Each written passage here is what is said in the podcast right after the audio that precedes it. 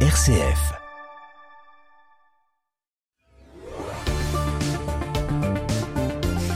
Bonsoir à toutes et à tous. Merci d'être avec nous dans ce 18-19 régional découverte ce soir de nos cerveaux, de nos émotions. Alors que le mois sans tabac se termine, mois de novembre, que les températures approchent de plus en plus de zéro. Alors comment se motiver? Comment euh, aller aussi au-delà de nos addictions? Eh bien on en parle avec notre invité qui sera avec nous euh, dans 10 minutes, Bernard Anselem, qui est spécialiste en neuropsychologie. Et puis direction les forêts de l'Ain, en fin de 18-19, Hugo Jouglin nous emmènera auprès de l'ONF, l'Office national des forêts, qui tente de préserver les forêts et de penser aussi la forêt de demain face au changement climatique. Troisième épisode du feuilleton à 18h50. Et puis le journal, c'est à 18h30, comme d'habitude, en compagnie de Charlotte Mongibaud. Bonsoir Charlotte. Bonsoir Corentin, bonsoir à toutes et à tous. Un nouveau coup dur pour Gaël Perdriau. Le site Mediapart vient de publier une nouvelle enquête qui met en cause le maire de Saint-Etienne. Les détails dans le journal. À la une également, la ville de Lyon multiplie les zones anti-tabac. Interdit de fumer devant les établissements scolaires, notamment pour créer une génération sans tabac. Eh bien, on se demandera si cette stratégie est efficace ou non. Et puis, on parlera de la soupe du cœur, un événement solidaire à Valence et de votre météo. Les températures vont baisser demain, Corentin. Merci beaucoup, Charlotte. Et à tout à l'heure, 18h30. Et on va vous mettre justement en appétit hein, ce soir. Il y a d'autres soupes qui vous attendent. Déjà dans le reportage du jour avec Adrien Barrault, euh, qui nous emmène faire la rencontre du, d'un chef, Clermont de 70 ans. Nous irons à la table de Thierry donc dans 5 petites minutes, mais d'abord la soupe aussi pour le clin d'œil du jour. Le 18-19, en région Auvergne-Rhône-Alpes, une émission présentée par Corentin Dubois. Des chefs cuisiniers de renom de tout le département de la Loire, certains étoilés mettent leur talent culinaire au profit d'une association caritative ligérienne et on va en parler avec euh, Philippe Loa du côté de Saint-Étienne. Bonsoir Philippe. Bonsoir Corentin, bonsoir à tous. Et cette opération s'appelle la soupe des chefs. L'événement qui réchauffe le ventre et le cœur des Stéphanois a eu lieu hier soir pour la 13e édition sur le parvis du Zénith de Saint-Étienne Un événement stéphanois qui se décline dans d'autres villes en Auvergne-Rhône-Alpes. Mais dans la Loire, on a été les premiers. Maintenant copiés, et c'est tant mieux, vu que c'est une action citoyenne. Donc, comme son nom l'indique, des chefs restaurateurs essentiellement de la Loire, mais aussi des départements limitrophes, comme la Haute-Loire par exemple, avec le chef triplement étoilé Régis Marcon, qui participe d'ailleurs depuis la première édition stéphanoise. Donc, tous ces cuisiniers ont proposé au grand public hier leur recette de soupe et l'intégralité des bénéfices est reversée au profit d'une association caritative, différente chaque année, et en 2022 au bénéfice du Secours populaire de Montbrison, qui est l'une des principales associations françaises luttant contre la précarité et l'exclusion. L'association du Forêt, qui aide près de 200 familles, a besoin d'un camion réfrigéré affecté au ramassage alimentaire pour venir en aide à celles et ceux qui en ont besoin. L'événement était organisé hier par les quatre Lions Club de la Loire, qui sont toujours à l'initiative de l'opération, mmh. le Pilat, le Forêt, les Trois-Vallées et Boin-sur-Lignon. Les Lions Club internationaux sont, je vous le rappelle, des clubs au service des plus démunis et des plus fragiles. Et donc des soupes préparées pour euh, trois usages possibles. Alors le bol était vendu 4 euros et chaque chef prépare gracieusement entre 50 et 70 litres de soupe confectionnée dans sa cuisine, soit près de 1500 litres de soupe au total. Ensuite, les soupes sont servies par les membres du Lions Club. Alors vous l'avez dit, trois possibilités, Corentin, soit dégustées sur place comme hier, soit réchauffées le soir même à la maison, soit plus original, congelées est servi sur les tables de fête pour Noël ou pour le Nouvel An. Finalement, c'est dans moins d'un mois. Certains acheteurs ont fait des réserves hier soir avec un maximum de 10 soupes achetées par personne pour permettre au plus grand nombre de profiter du délicieux breuvage. Il y a des soupes qui sont de plus en plus euh, originales, euh, Philippe? Oui, alors au fil des ans, euh, la soupe des chefs est devenue un événement populaire, festif et solidaire, incontournable de Saint-Étienne. Plus de 4000 soupes servies hier, entre 19h et 22h, dont 2000 bols avaient été réservés réservé sur Internet. Un succès grandissant d'année en année. Alors vous me demandez des exemples, Corentin? Velouté de courgettes à l'infusion de curry coco, minestrone de lentilles vertes au puy-en-velay, le potimarron et la carotte en duo, ou encore le velouté de patates douces, crevettes et cacahuètes. Ça vous fait envie, hein, Ça évidemment. Donne envie, ouais. Surtout et, vous l'avez vu, Cor... et vous l'avez vu, Corentin, ce sont des soupes aux accents d'automne avec des produits de saison en circuit court. Et beaucoup de partenaires s'associent à, à l'événement Oui, alors déjà RCF Saint-Etienne, mais également ASS Cœur Vert, l'association caritative créée par un ancien joueur de la Saint-Etienne, Lionel Potillon, et nouveauté en 2022, l'Institut des métiers de Saint-Etienne, le CFA, ou encore le lycée hôtelier de Saint-Chamond. Il faut savoir que depuis la première soupe des chefs, il y a 13 ans, près de 60 000 euros récoltés au profit de diverses associations caritatives de la Loire. Alors comme vous avez envie de goûter ces soupes, je vous avais réservé une petite soupe à 18h presque écart. Hein. On est dans le bon timing. Donc pour la radio, Corentin, je vous envoie les bonnes senteurs des soupes des chefs stéphanoises.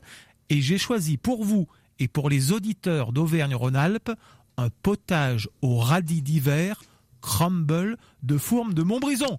On, reste dans la Loire. On reste des produits euh, locaux. Merci beaucoup euh, Philippe. On va recevoir avec euh, grand plaisir cette soupe qui donne effectivement envie à 18h15. Et bon appétit. Merci beaucoup et bonne soirée. Le 18-19 en région Auvergne-Rhône-Alpes le reportage du jour. Et on reste dans euh, le bon et les bons produits de notre région, mais on change un petit peu de département puisque dans notre reportage du jour, nous prenons la direction de Clermont-Ferrand. Adrien Barrault nous emmène à la table de Thierry pour nous faire découvrir et rencontrer un vrai personnage, le chef Thierry Dabert. Seul dans son restaurant, il aime ses produits et ses clients. Et ça se ressent et ça s'entend. Aujourd'hui, je me trouve en plein centre de Clermont, à l'ombre de la cathédrale, donc vraiment en plein centre-ville. Je me situe pas loin euh, d'une rue qui s'appelle la rue Terrasse et c'est là que je vous emmène auprès d'un restaurateur pas comme les autres. Je vous emmène rencontrer Thierry. On y va. Comment allez-vous? Bien et vous? Vous m'avez oublié. Oh, complètement. Est-ce que vous avez été toujours restaurateur? Est-ce que c'est une vocation chez vous? Non, je n'ai pas été toujours restaurateur, loin de là. J'ai fait des études de droit qui m'ont amené être agent d'assurance pendant quelques années. Euh, j'ai fait une, incursion dans la visite médicale où là on m'a appris qu'on pouvait tout apprendre et tout faire à n'importe quel âge. Je trouvais que j'ai toujours aimé manger. Me mettre à table me donne un, un plaisir fou, surtout quand c'est bon. Et sincèrement, quand j'ai dit je montrais à un ami, je montrais bien un bistrot, j'ai dit ça par hasard et je ne me rendais absolument pas compte de ce que c'était comme travail. Et je suis parti comme ça, en ayant la peur au ventre, vraiment comme jamais je l'avais eu. Comment vous, vous définiriez votre, votre cuisine, celle que vous faites ici? D'abord, je fais la cuisine que j'aime, celle que j'aime manger. Donc chez moi, il y a des sauces, il y a de la viande, il y a des légumes, il y a tout. C'est une cuisine, c'est une cuisine à moi. Je vois pas comment je peux dire autrement. Quand je reçois mes clients, le but c'est qu'ils partent content. Je dois reconnaître que mes clients, d'abord j'ai une clientèle extraordinaire, je le dis tous les jours, tous les soirs. Euh, je ne sais pas pour quelle raison, par quel phénomène, euh, il m'arrive très rarement de ne pas apprécier un client.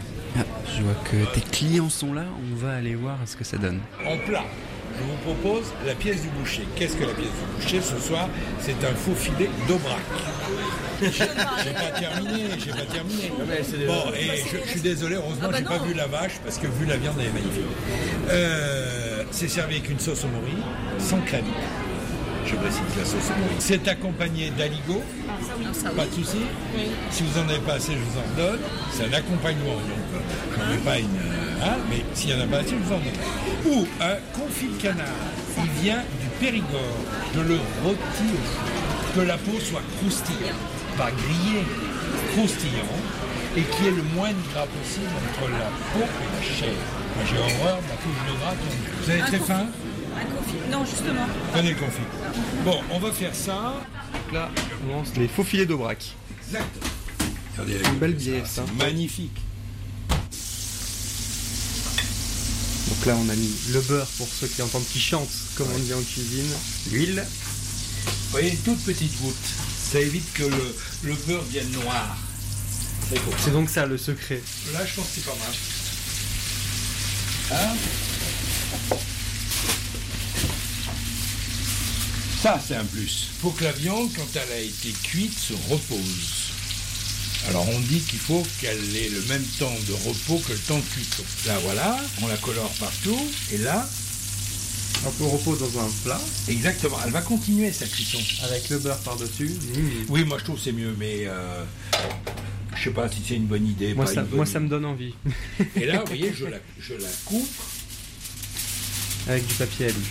avec du papier alu dans son plat. On va faire Et l'entrée. maintenant, je vais faire mon entrée. D'ailleurs, le Bressaola, euh, on pourrait dire que c'est du jambon cru. Pourquoi ce choix-là? C'est pas du jambon?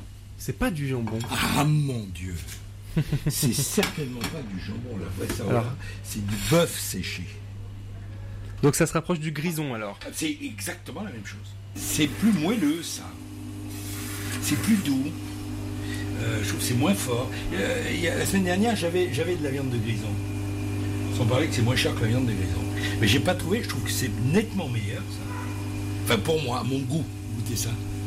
Que je goûte. J'ai le droit de tout goûter euh, ce soir. Hmm, c'est très tendre. C'est très. Voilà, merci. C'est exactement ça. C'est très tendre. Donc là, vous mettez euh, de l'huile. Alors, je- comme je veux pas en mettre beaucoup, je me sers d'un petit pinceau exprès pour ça, pour pouvoir badigeonner et que ça ruisselle pas d'huile parce que c'est c'est pas c'est pas une bonne idée. Et qu'est-ce que ça apporte à la Bressaola, l'huile? C'est meilleur, je trouve ça. Plus Un peu plus onctueux. Oui. Elle est belle cette assiette. Bon, belle présentation. Allez, on y va. On va la servir. Bon, on va lui mettre du pain aussi. Un peu de pain monsieur. encore, oui.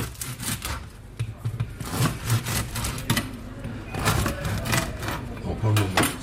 Et voilà l'entrée. Bon, et alors, le reste suit sur. Hein Dès que vous avez fini ça, pouf, j'amène le reste. Merci Pas bien. Merci. Bon appétit. Merci. On arrive à la fin de ce reportage.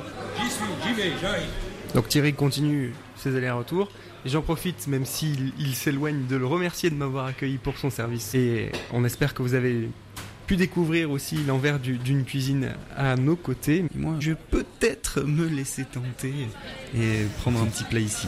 Ça donne euh, envie en tout cas d'aller rencontrer le chef Thierry Dabert. Merci beaucoup Adrien Barraud pour ce reportage du côté de Clermont-Ferrand. Le 18-19. L'invité.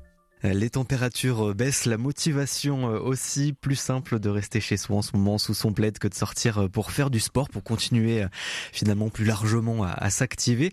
Mais alors comment fonctionne la motivation? Quelles sont aussi euh, nos résistances? Et comment nos addictions nous dirigent, nos émotions également? On va en parler avec euh, Bernard Anselem ce soir, notre invité dans le 18-19 régional. Bonsoir. Bonsoir. Merci d'être euh, avec nous. Vous êtes euh, donc médecin en imagerie euh, médicale et vous avez un master de recherche en neuropsychologie. Vous êtes spécialiste de la question des émotions notamment dont on va parler avec vous. Vous avez sorti un, livre aux éditions Alpen, Ces émotions qui nous dirigent et un autre livre aux éditions Erol qui pourra nous éclairer un petit peu aussi aujourd'hui dans cet entretien. Les talents cachés de notre cerveau au travail. Bernard Anselem, donc déjà peut-être pour situer un petit peu à nos auditeurs, la neuropsychologie c'est particulièrement développé ces, euh, ces deux dernières décennies? Comment on, l'explique ça? Alors il y a eu des avancées euh, technologiques, euh, notamment en imagerie médicale, mais pas uniquement. Il y a eu aussi des, des avancées dans les, les études comportementales en psychologie. On a, on a fait des avancées dans la, en méthodologie pour avoir des études beaucoup plus robustes, beaucoup plus euh, résistantes aux critiques, et euh, également euh, des, avancées en biologie. en- la biologie a énormément évolué aussi. Et, ça puis nous des a aidé sur la avancées- neuropsychologie, la biologie? Ah oui, oui, oui, puisqu'on a, en fait, tout est intriqué, c'est-à-dire que les, les avancées en, en biologie vont nous faire euh, euh, connaître les, euh, mieux connaître les, les neuromédiateurs, c'est-à-dire les, substances chimiques qui, se baladent dans notre cerveau, et euh, mieux comprendre leur rôle. Et euh, donc, on, on- on peut mieux aussi comp- comprendre leur influence sur nos comportements. Et donc, tout ça se, se tient, c'est-à-dire que les, les avancées en psychologie vont, font avancer euh, les neurosciences, les neurosciences font avancer l'intelligence artificielle, et, et- et l'intelligence artificielle fait avancer les neurosciences et, le- et fait avancer la biologie. Donc, tout, Mmh, est, tout tout est est lié. lié. Et comment ça, ça nous éclaire peut-être la neuropsychologie euh, aujourd'hui? Quel est son rôle Le- donc le rôle, c'est de comprendre les, les grandes fonctions du cerveau. Et dans une, une époque euh, qui vous a pas échappé, être légèrement instable, eh bien, euh, le fait de comprendre comment fonctionne notre cerveau, c'est plutôt, c'est plutôt pas mal. Ça, alors, ça aide à utiliser d'abord les bonnes stratégies, mais surtout ça aide à ne pas s'épuiser, à ne pas, euh, ne pas utiliser des stratégies euh, qui soient, qui sont trop euh, énergivores et qui, qui vont, qui vont fatiguer no- notre organisme. Et donc, ça va être un guide pour mieux, mieux se comporter d'une part, mais surtout pour mieux utiliser nos ressources cérébrales. Et, et Dieu sait qu'on a des ressources cérébrales qui sont souvent sous-estimées mais on peut aussi les, les épuiser par euh, mauvaise utilisation. Vous êtes vous spécialiste et vous avez écrit sur euh, sur l'émotion, euh, Bernard Anselem. quelle est la, la place de l'émotion dans dans la neuropsychologie Quel est quel est son son but ou, ou pourquoi étudier l'émotion? Alors l'émotion est assez centrale. Euh, si on prend l'évolution animale, euh, n'importe quelle euh, n'importe quelle information va être évaluée sur un mode est-ce que c'est bon pour mon organisme ou est-ce que ça n'est pas bon pour mon organisme? Si c'est bon pour mon organisme, j'y vais. Si ça n'est pas bon, j'évite. Et donc tout ça, c'est ce qu'on appelle une évaluation émotionnelle. Les émotions sont partout, même dans nos raisonnements les plus mathématiques. Hein. Si on fait euh, rentrer un, trader dans une machine euh, d'IRM et qu'on lui demande de faire des choix entre deux valeurs euh, financières, il n'y a pas plus rationnel que ça, eh bien on va voir que les, zones de des réseaux émotionnels vont s'activer autant que les, zones de la mémoire et du, raisonnement et du calcul. Et ça, ça peut paraître bizarre, mais en fait, c'est tout à fait normal, puisqu'à partir du moment où on fait un choix, eh bien, il y a de l'émotion, c'est-à-dire il y a quelque chose qu'on a euh, envie d'avoir et quelque chose que, que l'on veut éviter. On veut éviter. Si c'est un choix financier, par exemple, on peut on veut éviter de perdre de l'argent et on veut essayer d'avoir euh, notre objectif, c'est-à-dire de gagner de l'argent si c'est un problème financier. Donc euh, tout, même les même les problèmes les plus euh, les plus numériques, les plus mathématiques sont émotionnels. Donc les émotions sont partout. En plus au niveau animal, donc c'est c'est elles ont des fonctions de survie et donc ça se retrouve chez les humains et chez les humains, on a en plus le côté social qui vient se surajouter. Donc tout est émotionnel. Les émotions sont plus anciennes que le raisonnement et la mémoire. Et donc elles sont vraiment partout, elles sont au centre de toute notre vie. Vous écrivez donc dans les talents cachés de notre euh, cerveau euh, au travail que euh, l'intelligence émotionnelle est, de plus en plus utilisée aujourd'hui, notamment pour sélectionner les astronautes. On le voit, ça vient même dans la sélection aussi en entreprise aujourd'hui. Est-ce qu'on peut contrôler ces émotions? Alors, sur l'aspect euh, intelligence émotionnelle, effectivement, là aussi, ça devient euh, une, une, compétence cruciale puisque l'intelligence émotionnelle, c'est non seulement euh, savoir vivre avec ses émotions, donc je ne vais pas employer le terme contrôler justement, ouais. mais disons que savoir apprivoiser ou vivre avec ses émotions, mais c'est surtout d'abord savoir les identifier Ensuite, euh, savoir euh, les comprendre, savoir pourquoi elles sont là. Qu'est-ce que euh, toute, toute émotion a un rôle, c'est un messager que nous envoie notre corps ou notre cerveau. Donc les comprendre, les réguler, c'est-à-dire justement vivre avec, puisqu'on ne peut pas, on ne peut pas les supprimer. On, pourra voir ça, mais on ne peut pas supprimer l'apparition d'une émotion, donc il faut l'accepter. Et puis ensuite les utiliser, les utiliser et tout cela pour pour soi ou pour son rapport à l'autre. Donc l'intelligence émotionnelle c'est tout ça. Et donc pour répondre à votre question euh, sur le, le, contrôle des émotions, lorsqu'une émotion apparaît et arrive à notre conscience, eh bien, il est déjà trop tard parce qu'elle a déjà fait tout un chemin dans notre cerveau de façon non consciente et a commencé à, influencer nos idées et euh, notre corps, nos, battements cardiaques, la tension des muscles, etc., euh, ou le, les intestins, le, cœur, la peau, etc. Donc, tout, l'émotion, une fois qu'on la, ressent et qu'on la perçoit, il est déjà trop tard pour la maîtriser. Donc, ça ne sert à rien de vouloir supprimer une colère, une peur, euh, une déception, un ressentiment. Ça sert à rien. Par contre, il faut l'accepter. Par contre, après, nous avons de la marge sur ce que l'on en fait, bien entendu. Ce qui compte, c'est pas, pas ce qui, ce qui nous arrive, mais ce que nous faisons de ce qui nous arrive. Et donc, une fois qu'on l'a accepté, on a l'esprit libre pour pouvoir euh, mieux vivre avec cette émotion et ne pas se laisser euh, emporter par des débordements et choisir ne, euh, la meilleure stratégie en fonction de nos objectifs. Alors que si on est en, dans la lutte ou si on essaye de la supprimer, ben là on va se mettre en échec. Et donc là, notre esprit va pas être libre, notre mental ne va pas être libre pour trouver les bonnes solutions. Il va être plutôt dans la douleur. Et donc là, quand on est dans la douleur, on ne peut pas trouver les bonnes solutions. Enfin, souvent, on ne va pas trouver les, bonnes solutions. Et euh, par contre, on va accentuer ces émotions dans un cercle vicieux, c'est-à-dire que l'émotion va provoquer des pensées et des comportements négatifs qui euh, eux-mêmes vont provoquer une nouvelle émotion et ainsi de suite. Donc l'acceptation de, de l'émotion très importante, simplement pour pouvoir s'en détacher et trouver des bonnes solutions. Donc plutôt prendre un recul que de vouloir la contrôler. Absolument. Et alors c'est très facile à dire de prendre du recul, mais c'est un peu moins facile à, à faire. Et, et, donc justement, cette acceptation va nous aider à, à prendre ce recul. Bernard euh, Anselem, vous êtes euh, donc médecin en imagerie médicale et vous avez un master de recherche en neuropsychologie. Vous restez avec nous. On va continuer de parler de ce sujet, notamment de la motivation et des addictions. Euh, vous restez avec nous. On se retrouve juste après le journal régional. 18h30 et vous êtes bien sur RCF partout en Auvergne-Rhône-Alpes. Le journal vous est présenté par Charlotte Mongibaud. Bonsoir Charlotte. Bonsoir Corentin, bonsoir à toutes et à tous. Et c'est un nouveau coup dur pour Gaël Perdriau. Le site Mediapart vient de publier une nouvelle enquête qui met en cause le maire de Saint-Etienne. Les détails dans un instant. À la une également, la ville de Lyon va multiplier les zones anti-tabac devant les établissements scolaires. On se demandera si cette stratégie anti-tabac est efficace ou non. Et puis on parlera de la soupe du cœur qui est un événement solidaire qui a commencé à Valence et de votre météo baisse des températures dès demain en Auvergne. Auvergne-Rhône-Alpes.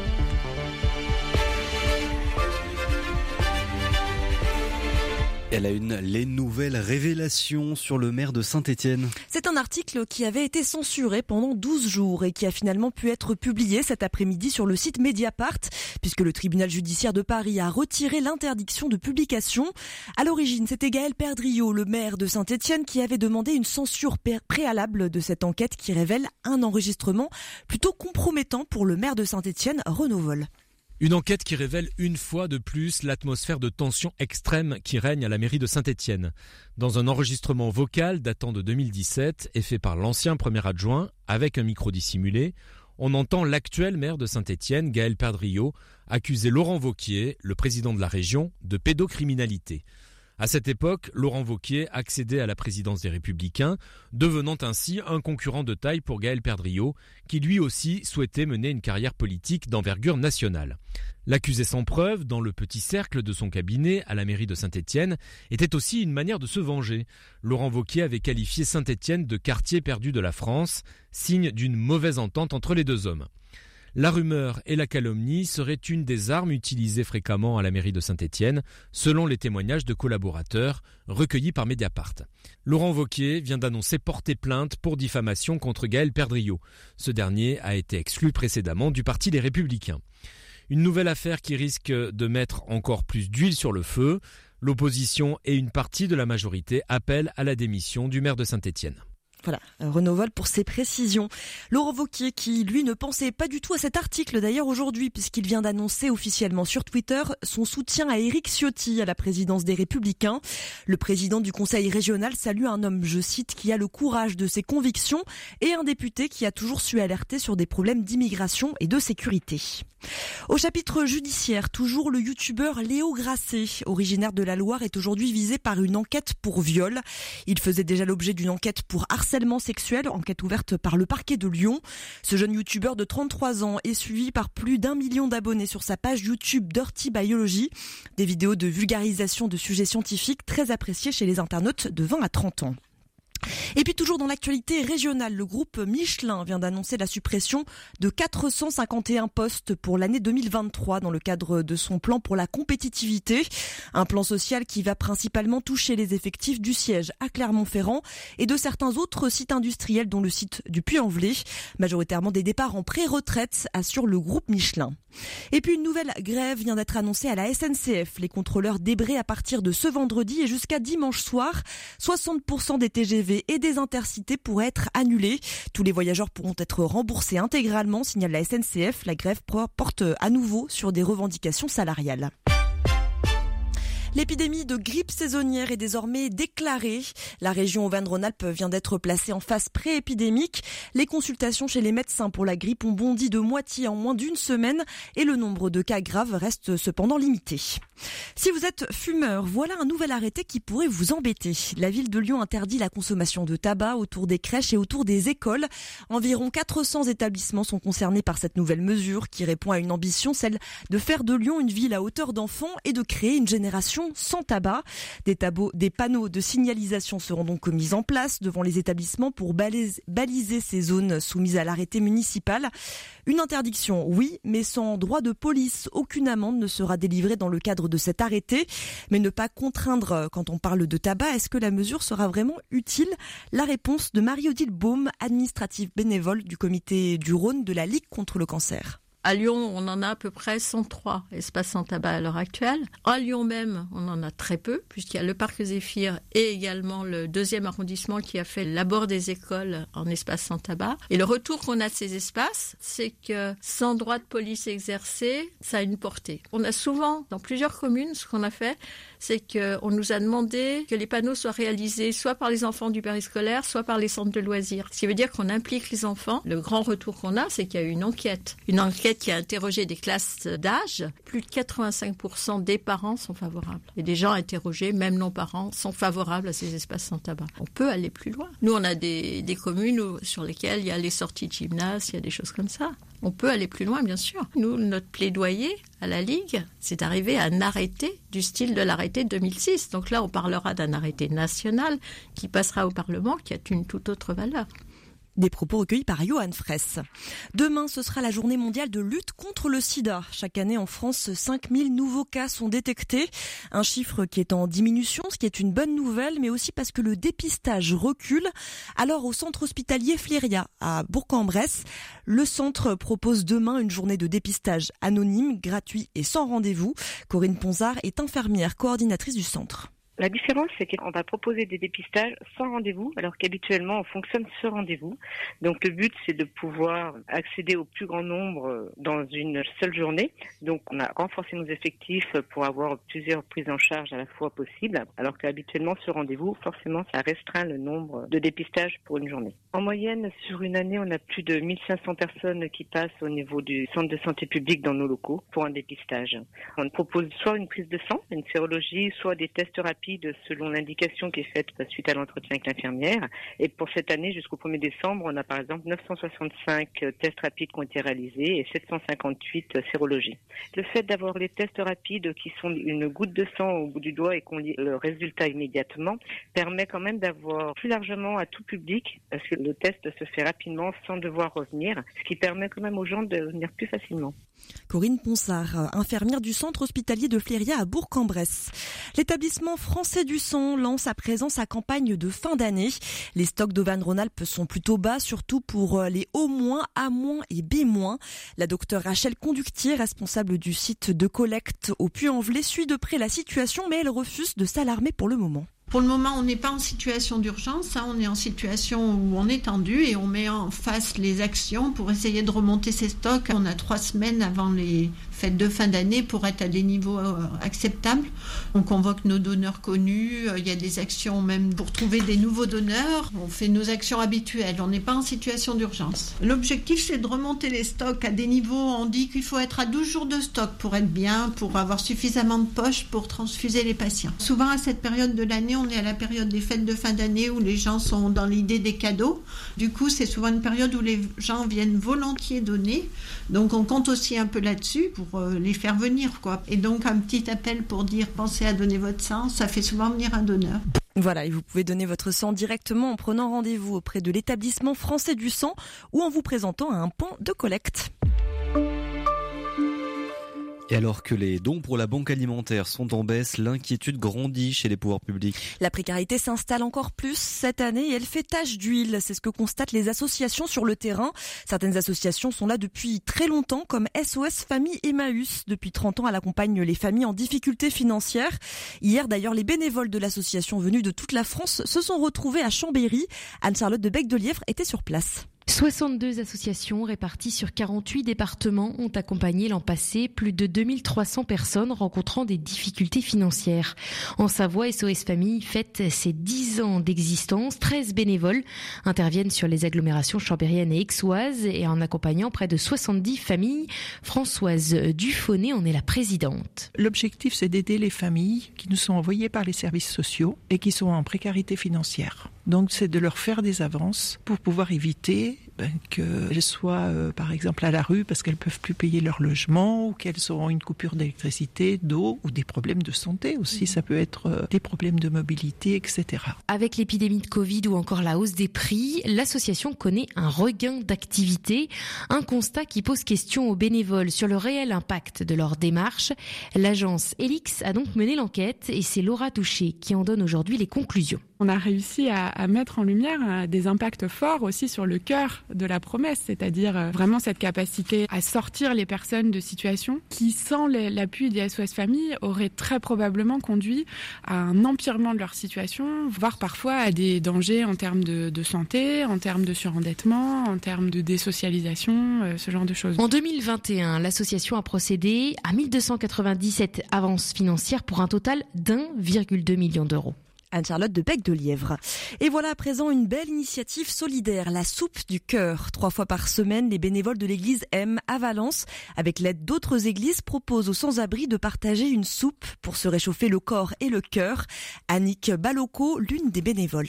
Les personnes qui se retrouvent à la rue, c'est des personnes comme vous et moi. Certaines viennent euh, prendre un bol de soupe et repartent après, mais d'autres sont vraiment euh, contentes de pouvoir avoir un temps d'échange, de pouvoir discuter tranquillement de tout, de rien, et d'avoir un moment de, oui, de, chaleur humaine et un moment très très riche. Moi, quand je repars, je suis toujours très très contente de chacune de ces soirées, euh, de chacun de ces moments partagés. C'est vraiment des de, de très beaux moments qu'on vit en tant que bénévole que ça permet de, de développer des liens, d'apprendre à se connaître, et puis on a plaisir à se retrouver aussi. Voilà, il y a des personnes qui sont de passage à Valence qu'on voit, qu'on ne revoit pas forcément, mais il y a des personnes qui viennent euh, donc les trois jours de la semaine, et lorsqu'elles ne sont pas là, eh bien on est un peu inquiet, donc on demande aux autres euh, si elles ont des nouvelles euh, des absents. Ouais, il y a vraiment des liens qui se créent, et c'est vraiment un, une occasion justement d'avoir de, des liens avec des personnes avec qui on n'a pas forcément ces relations si facilement au quotidien. Et la distribution se déroule donc les lundis, mercredis et vendredis, place des Ormeaux à Valence. Et demain, les températures vont encore plus baisser en Auvergne-Rhône-Alpes. Et oui, c'est la tendance globale. Demain, avec un temps pluvieux et un ciel gris. Il fera demain matin 3 degrés à Tonon-les-Bains, 4 à Grenoble et 5 à Moulins. Et puis l'après-midi, 4 au Puy-en-Velay et 7 degrés à Grenoble, à Lyon et à Valence. Merci beaucoup, Charlotte Mongibaud. On vous retrouve demain à 18h30 pour toute l'actualité régionale. Et on va justement parler de ces températures qui baissent avec le moral, souvent avec notre motivation. Comment les combattre? On en parle avec notre invité dans un petit instant, Bernard. Parce que l'avenir se joue aujourd'hui, RCF investit dans le mode de diffusion du futur appelé DAB+, ou radio numérique terrestre. Vous pouvez déjà nous écouter en DAB+, dans de nombreuses villes en France et en Belgique, avec un poste de radio compatible. Pour commander dès maintenant votre poste DAB+, rendez-vous dès à présent sur boutique.rcf.fr slash DAB. Le 18-19, l'invité. Et notre invité ce soir, c'est Bernard Anselem, médecin en imagerie médicale. Et donc, vous détenez un master de recherche en, neuropsychologie. Vous avez publié Les talents cachés de notre cerveau au travail aux éditions Erol et puis ces émotions qui nous dirigent aux éditions Alpen. Bernard Anselem, on parle de, ce mois de novembre en particulier puisqu'il y a les températures qui baissent en ce moment. On passe sous la barre des 10 degrés notamment. Mais c'est aussi un mois de novembre qui est marqué par un mois sans tabac. On va parler donc des addictions et de la motivation. Euh, déjà, tout le monde a la capacité de, se motiver. Ça, se travaille, ça, cette capacité-là, Bernard Anselem oui, euh, effectivement, on peut se motiver. Alors tout le monde ne part pas du même niveau, mais par contre, on peut tous progresser. C'est ça qui est, très important à savoir. L'important n'est pas de se comparer à, l'un ou à l'autre, c'est plutôt de se comparer à soi-même pour pouvoir progresser par rapport à soi. Et c'est vraiment la source de, satisfaction quand on progresse par rapport à soi. La motivation, en fait, c'est euh, directement lié au désir et au plaisir. Et donc, euh, en neurosciences, on parle de, réseau de, la récompense. Et ce réseau va être activé lorsque on a une situation qui est meilleure que celle que prévue. Si euh, vous attendez quelque chose de bien, par exemple si vous attendez votre salaire euh, tous les mois, eh bien vous n'êtes pas vous n'êtes pas surpris, tout va bien, mais ça n'est pas une euh, ne, ça ne devient pas une motivation. Le cerveau s'habitue et c'est quelque chose de normal. Vous avez ça tous les tous les mois et ça devient normal. Par contre, si vous avez une augmentation imprévue, là vous êtes vous êtes euh, agréablement surpris. Et donc le, la motivation, ça va être justement d'aller chercher des, des changements dans, dans les récompenses. Ça, c'est le, le, cadre général. Et pour euh, mieux comprendre euh, en pratique, eh bien, en fait, la motivation, elle va, elle va dépendre de nos attentes. Si on a des attentes très élevées et qu'elles ne sont pas euh, comblées, eh bien on va être déçu. Donc il va, il va y avoir de la frustration. Par contre, si on a une, une attente et que euh, on dépasse cette attente, là, on va avoir de la joie, du plaisir, parce que on a, on a dépassé notre, notre objectif. Donc tout dépend de, de la différence entre les attentes et euh, la situation actuelle. Le plus souvent, quand on demande aux gens qu'est-ce qui les motive, eh ben, ils vont dire ben, pouvoir se payer de belles vacances, avoir une belle maison, avoir un bon salaire, euh, être riche, avoir de la chance, être beau, être hmm. reconnu, avoir du succès. Ça, c'est les, sont les réponses classiques. Mais le problème de ces réponses-là, c'est qu'elles sont, elles sont fugaces. Elles donnent une satisfaction qui ne dure pas. Et donc, euh, ce que nous apprennent euh, donc les, neurosciences, c'est que ce réseau de la récompense, il faut le, il faut l'activer tous les jours, il faut lui donner des, des récompenses tous les jours, il faut le surprendre tous les jours. Et donc ça, c'est extrêmement difficile, mais il y a des, il y a des éléments qui peuvent, euh, qu'on peut activer tous les jours. Et ces éléments, bah, ce ne sont pas ni le chocolat, ni, ni l'argent, ni l'alcool, parce que on peut pas accumuler des kilos de chocolat tous les jours, ni et on peut pas augmenter son salaire tous les mois, et on ne peut pas boire des dizaines de litres d'alcool non plus, puisque que là, il y a hmm. quelques effets secondaires que, que tout le monde connaît. Alors que si on arrive à trouver des euh, motivations que l'on peut activer tous les jours. Et là, ça devient intéressant. Et c'est là que les, les psychologies euh, expérimentales vont rejoindre les sagesses anciennes. Elles vont nous apprendre qu'en fait, ce qui peut nous motiver, ce, que, ce qui va nous, nous donner la satisfaction tous les jours, eh ben, ce sont euh, des éléments comme des liens sociaux de qualité, l'affect, la qualité relationnelle. Ça va être le fait de, comprendre et de, de pouvoir explorer le monde, de comprendre, de, de, gagner en compétences. Et ça va être le fait de pouvoir réaliser quelque chose, réaliser une œuvre, euh, peu importe que ce soit une œuvre euh, matérielle ou une, une œuvre intellectuelle, mais c'est le fait de pouvoir créer exactement. Et, tout cela va donner du sens. Et en fait, euh, donc ça rejoint, ça rejoint les, les sagesses bouddhistes, les sagesses chrétiennes, même les sagesses grecques anciennes. Et euh, donc les neurosciences viennent euh, appuyer toutes ces sagesses pour nous dire que, en fait, ce qui nous donne de, la satisfaction, c'est de pouvoir progresser tous les jours dans un domaine, soit dans le lien social, soit dans la réalisation de soi, soit euh, dans la connaissance. Et, ça, c'est une, c'est une, une, piste pour, euh, hmm. pour être, pour, euh, pour progresser. Et quelles sont nos, nos grandes résistances euh, J'ai parlé de l'addiction, par exemple. quelles sont toutes ces, ces résistances qu'on peut être confrontés et qui vont nous démotiver, justement? Oui, alors au niveau, alors au niveau du cerveau, il y a euh, deux éléments qui sont importants à connaître. C'est que le cerveau, ça consomme beaucoup d'énergie. Hein, c'est 2% du poids du corps et c'est 20 à 25% de l'énergie dépensée. Mmh. Et donc le cerveau doit être économe de ses moyens. Et donc il va avoir tendance à, à choisir ce qui lui coûte le moins de préférence.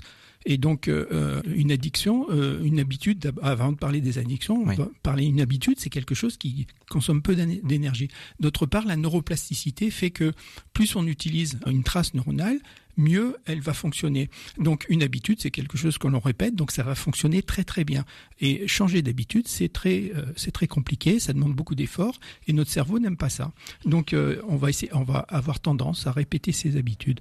Donc euh, si on veut changer une habitude, il va, il va, falloir faire des efforts et surtout il va falloir de la répétition tous les jours. Et ça met combien de temps Il faut de l'organisation. Combien de temps pour Alors créer cette habitude? C'est assez variable. Certaines habitudes qui sont superficielles peuvent se changer en deux semaines. Euh, souvent, on parle de trois semaines, mais ça n'est pas une règle. Et euh, souvent, il va falloir, par exemple, euh, pour améliorer sa régulation émotionnelle par les, méditations de pleine conscience, il faut huit semaines. En général, les programmes font huit semaines. Donc, vous voyez, c'est assez variable. Ça dépend des individus, ça dépend des situations, mais il faut, il faut compter, voilà, au moins, deux, on va dire, entre deux et trois mois si on persévère tous les jours par petites touches pendant deux ou trois mois, en général, on arrive à changer une habitude. Et donc, on arrive à vaincre une addiction, par exemple?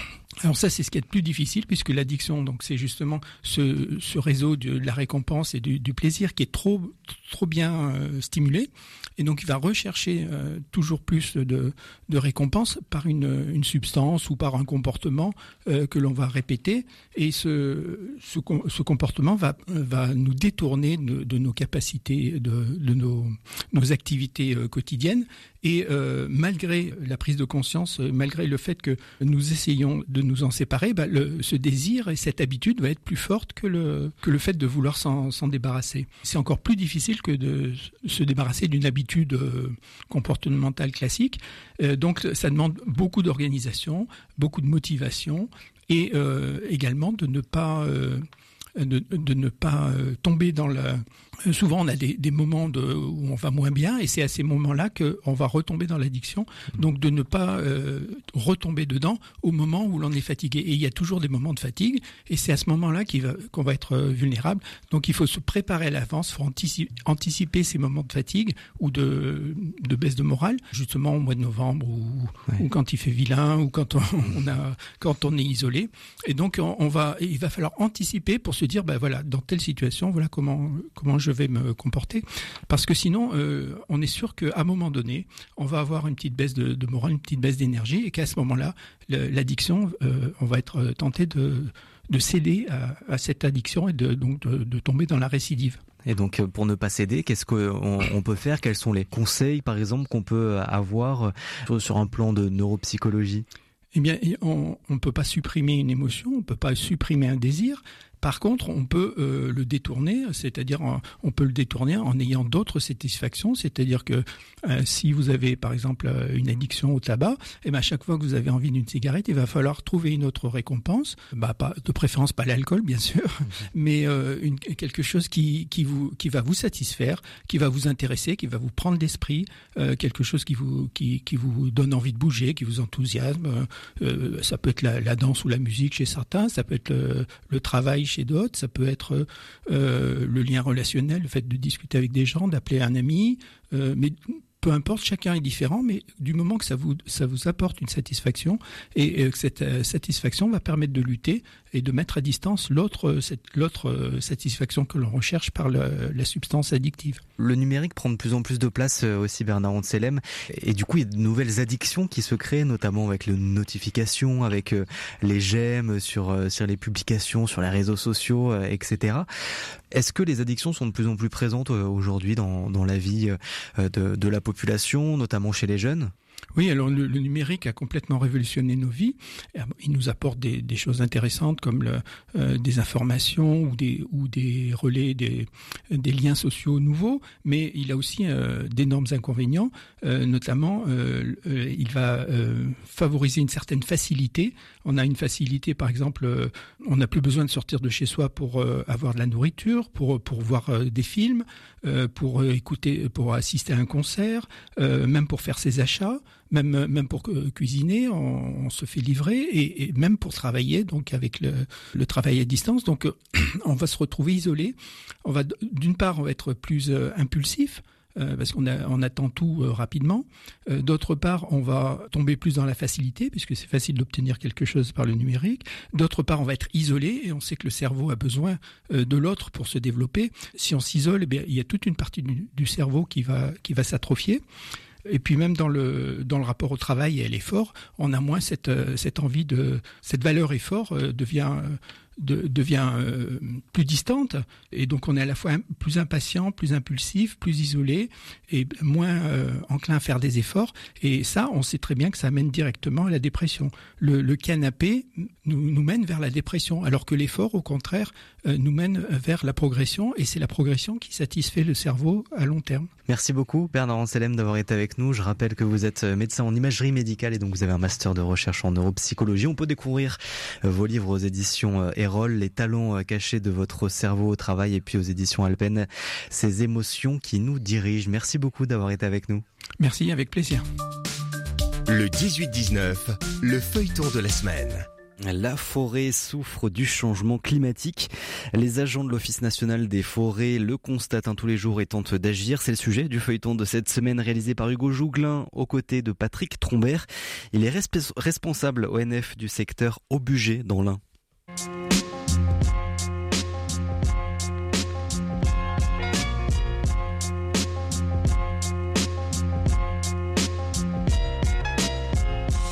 Alors là, du coup, on est en train de, remonter dans, dans, une des traces qui a laissé un broyeur, c'est ça? Voilà, on est pour pour pouvoir planter, il faut commencer à première chose, il faut qu'on délimite nos parcelles pour savoir où on habite. Voilà, ça c'est fait déjà depuis un petit moment. Ensuite, il faut qu'on puisse venir avec bah, des, véhicules et après avec à pied, avec des pioches, avec des, caisses, puisqu'on va planter des dizaines de milliers de plants. Il faut qu'on puisse accéder au sol à planter. Donc on a tous les travaux de préparation avant plantation. Ça commence par les coupes, puisque on a dit tout à l'heure qu'il y avait des arbres qui pouvaient être secs au-dessus, donc il faut commencer par les enlever. Euh, ici, on était dans une forêt de résineux, mais bien sûr, euh, il y a toujours quand même du feuillu qui est derrière. Donc euh, on est passé pour enlever le résineux, ensuite le feuillu, et après on a passé un broyeur. Donc le broyeur pour enlever toutes les branches, pour les réduire en, copeaux. Alors pour expliquer aux gens qui nous écoutent, on vient de faire une petite montée parce qu'on est vraiment à flanc de colline du coup. Et donc là on est à peu près à 30-40 mètres de haut par rapport à l'endroit où on était euh, un petit peu avant. Ouais, un petit peu moins, un petit peu moins. Voilà, oui pour expliquer le fait qu'on soit essoufflé. Voilà. Pour en revenir sur les arbres qui meurent à cause de, de, cet insecte, à cause de la chaleur, etc., comment vous les reconnaissez quand vous faites vos recherches, euh, comment vous avez décidé que voilà, ceux-là étaient morts et ceux-là sont encore en capacité de tenir euh, quelques années? Alors euh, effectivement, ben, quand ils sont morts, ça se voit assez vite, notamment pour un résineux, parce que là, il perd carrément ses aiguilles. C'est vrai que pour des feuillus, des fois, on peut se poser la question, parce que quand on a des périodes sèches, comme on a vu ces quatre étés derniers, à partir du mois d'août, mais même cette année, à partir du mois de juillet, les feuillus ayant trop chaud et pas assez d'eau en approvisionnement, on se sont mis en économie. La seule façon d'éviter de trop transpirer pour un arbre qui a des feuilles, euh, c'est de perdre ses feuilles. Donc euh, ils perdent tout ou partie d'ailleurs de leurs euh, feuilles durant l'été, mais ils meurent pas pour autant. Donc là, des fois, c'est un peu plus difficile de statuer sur le, fait que l'arbre soit mort ou en attente. Le fonctionnement physiologique des végétaux fait qu'il y a un échange gazeux par les feuilles ou les aiguilles pour les résineux. Et donc euh, ben là, ils réduisent d'un premier temps au maximum ces échanges. Donc en fait, euh, pour faire le parallèle avec l'homme, l'arbre transpire. Dessous les feuilles ou les aiguilles, il y a plein de petits trous qui peuvent s'ouvrir ou se fermer à la volonté de l'arbre. Et donc déjà, d'un premier temps, ils referment les trous pour limiter la perte d'eau par transpiration. Ce qui est embêtant parce qu'en fait, c'est par ces trous-là aussi que se fait la photosynthèse. Il y a la chlorophylle, mais euh, les échanges gazeux sont partie prenante importante de la photosynthèse. Donc quand ils se mettent en économie de transpiration, du coup, ils photosynthétisent beaucoup moins. Et donc, ils peuvent beaucoup moins pousser et beaucoup moins se nourrir d'un premier temps. Beaucoup d'arbres qui peuvent résister un an, deux ans, mais là, trois, quatre ans, ça commence à être compliqué. Parce qu'en fait, tout le monde connaît, quand on fait une coupe d'arbre, on a les cercles concentriques, donc ça s'appelle des cernes. Il y a une alternance de cernes claires et sombres. Donc chaque cerne sombre, par rapport au suivant, il y a un an de pouce. Voilà. Et donc, dans ces étés secs et à manque d'eau, les cernes sont beaucoup plus fins. Et du coup, il y a beaucoup moins de vaisseaux, ils sont beaucoup moins gros. Et l'année d'après, au démarrage au printemps, ils ont d'autant plus de mal à repartir.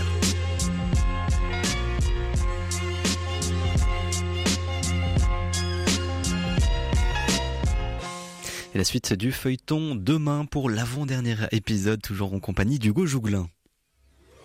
Le 18-19, le concert du jour. Et on termine avec un voyage au son des percus et autres instruments méditerranéens avec le trio Soba, trois amis qui unissent leurs forces pour vous faire vibrer par des compositions aux influences donc euh, arabes, espagnoles ou grecques. Un voyage sur le fil entre improvisation et écriture à chaque fois vers une destination inconnue. Eh bien, on écoute un petit extrait de ce voyage qui vous embarquera ce jeudi 1er décembre à la tannerie de Bourg-en-Bresse pour un moment 100% instrumental. Un extrait du trio Soba. Le